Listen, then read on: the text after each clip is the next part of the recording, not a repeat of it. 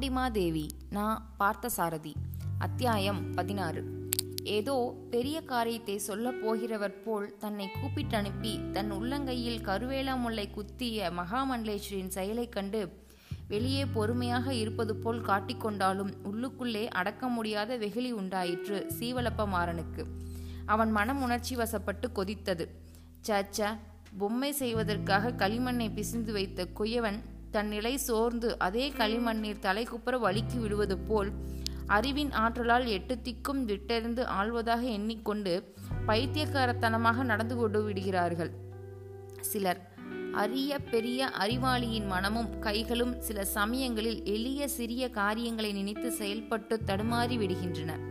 அறிவில்லாதவனிடத்தில் இருக்க முடியாத அவ்வளவு மனவீனங்களும் அறிவுள்ளவனிடத்தில் நிரம்பி கிடக்கின்றன.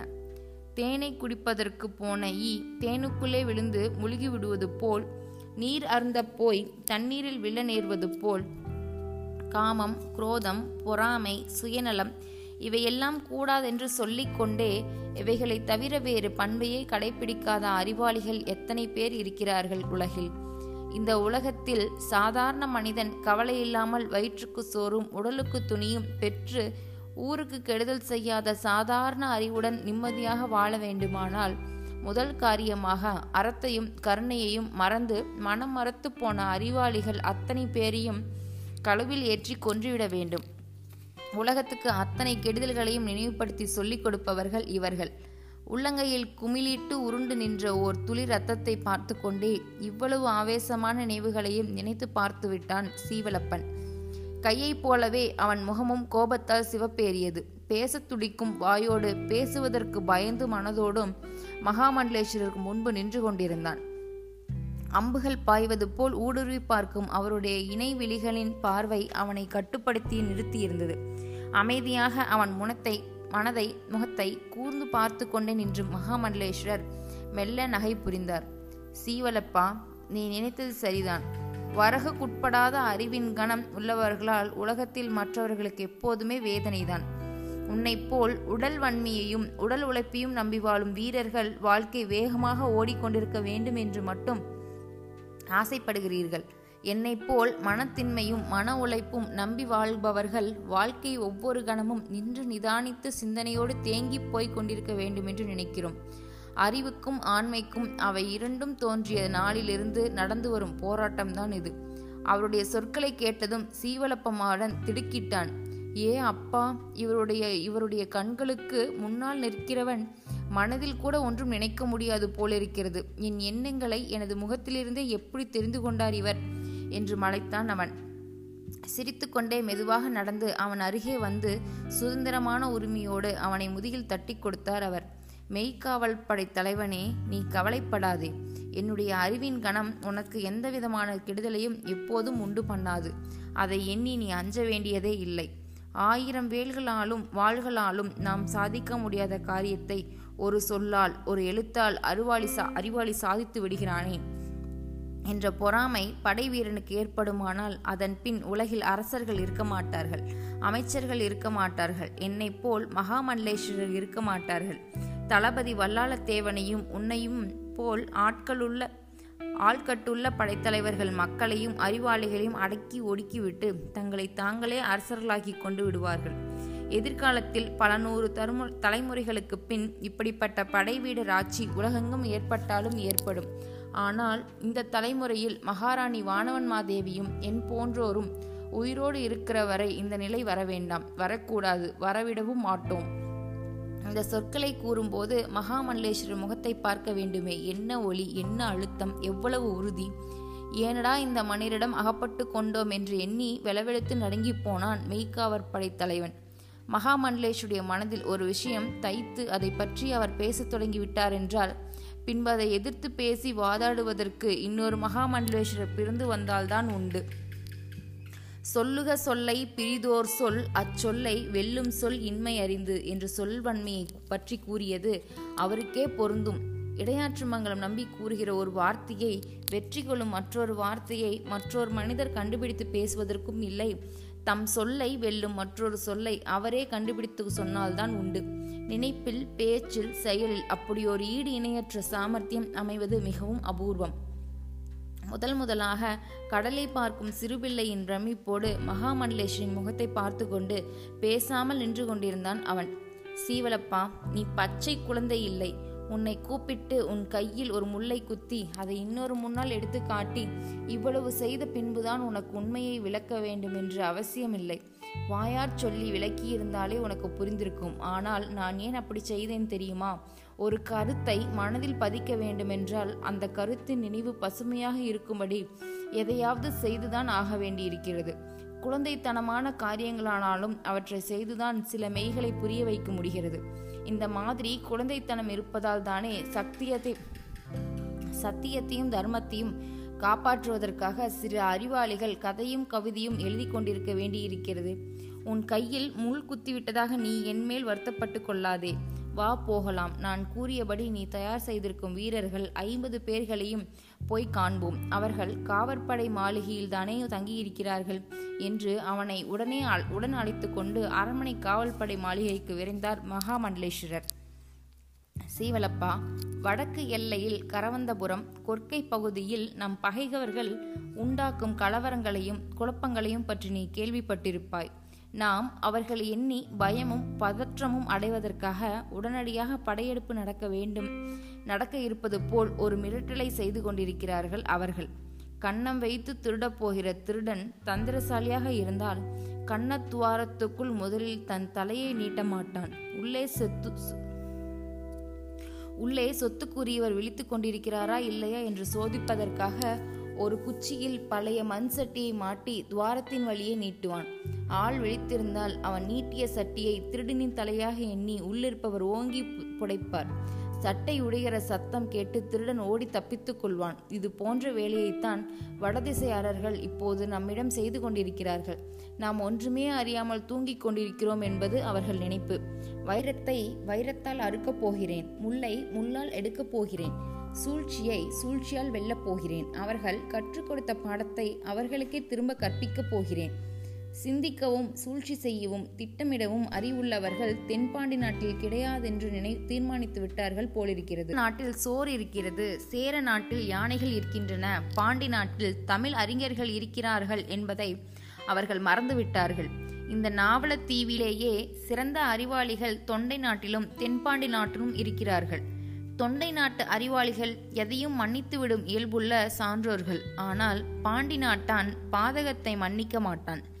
தென் திசை எல்லா தீமைகளையும் அழித்தொழிக்கும் காலனுக்கு சொந்தம் என்பார்கள் அதேபோல் தென் திசையில்தான் இப்போது நாமும் இருக்கிறோம். காரியங்களை கண் பார்வையிலேயே சாதித்து கொண்டு போகிற மகாமண்டலேஸ்வரர் அன்று மெய்க்காவர் படை தலைவனிடம் சற்று அதிகமாகவே பேசினார். நாட்டில் உயிர் நாடியான படைகளை ஆளும் பொறுப்புள்ளவர்கள் தம்மேற் சந்தேகப்படும்படியாக தான் தொடர்ந்து நடந்து கொண்டிருப்பதாக மகாமண்டலேஸ்வரருக்கு ஒரு பயம் உண்டாகிவிட்டிருந்தது.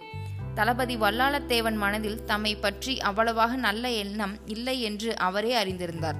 ஆபத்துதவிகள் படைத்தலவன் மகர் நெடுங்குலைக்காதனுக்கும் அவர் மேல் ஓரளவு பகை இருந்தது.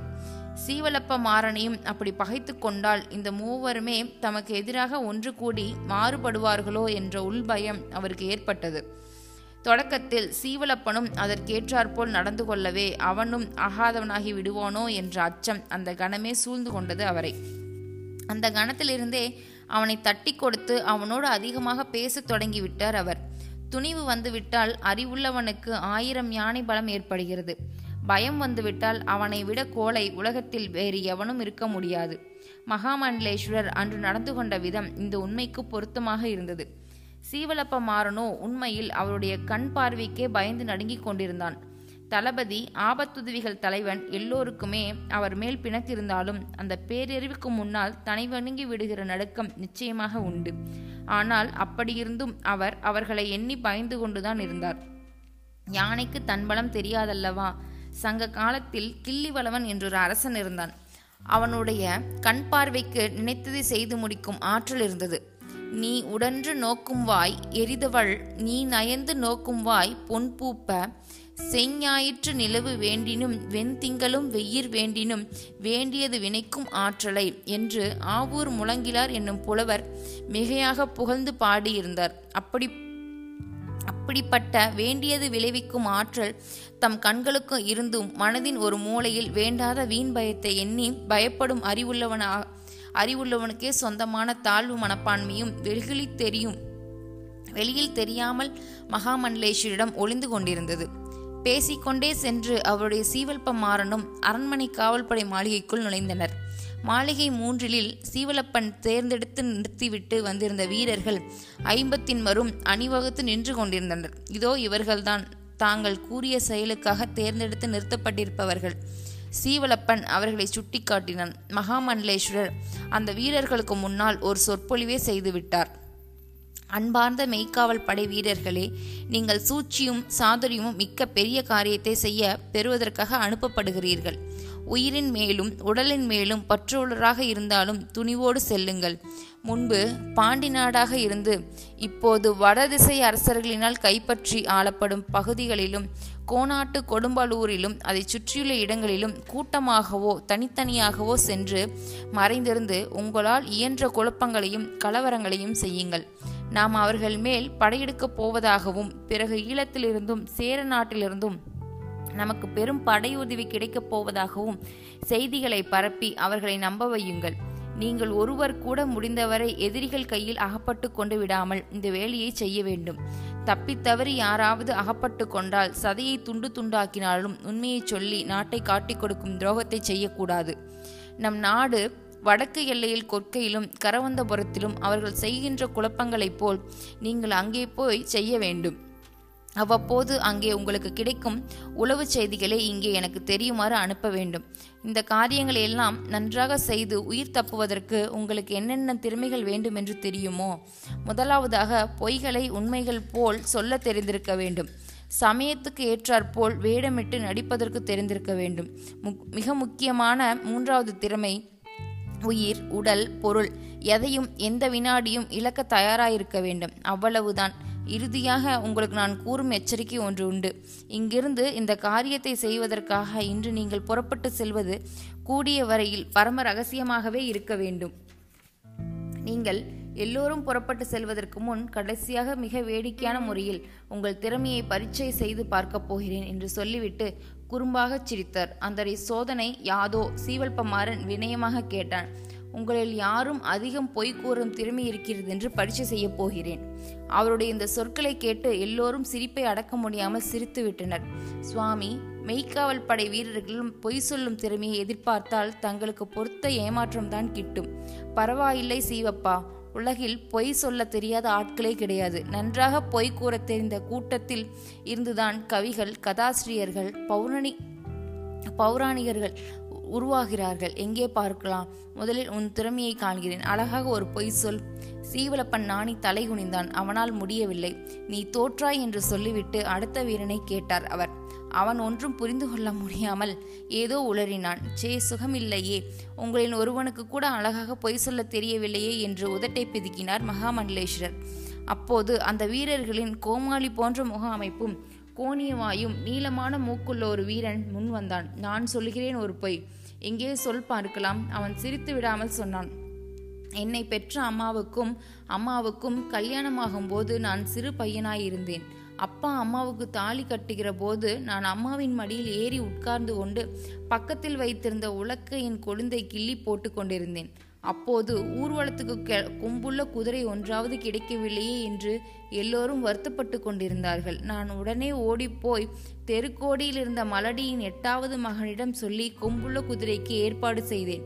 அபாரம் அற்புதம். இன்னும் பல நூற்றாண்டுகள் கழித்து இதே திறமையோடு இந்த தமிழ்நாட்டில் நீ பிறந்தால் அந்த காலத்துக்கே நீதான் மகாகவியாக இலக்குவாய். என்ன அருமையான பொய். மகாமண்டலேஸ்வரர் கூறினார். அவரும் மற்றவர்களும் நெடுநேரம் அறக்க முடியாமல் வயிறு குழுங்க சிரித்தார்கள். சிரிப்பு முடிந்ததும் மகாமண்டலேஸ்வரின் கண் பார்வை சீவலப்ப மாறனுக்கு கட்டளையிட்டது. அவன் அந்த வீரர்களை அவன் அவர்களிடம் ஒப்படைத்த காரியத்தை செய்ய புறப்படுமாறு ஆணையிட்டான்.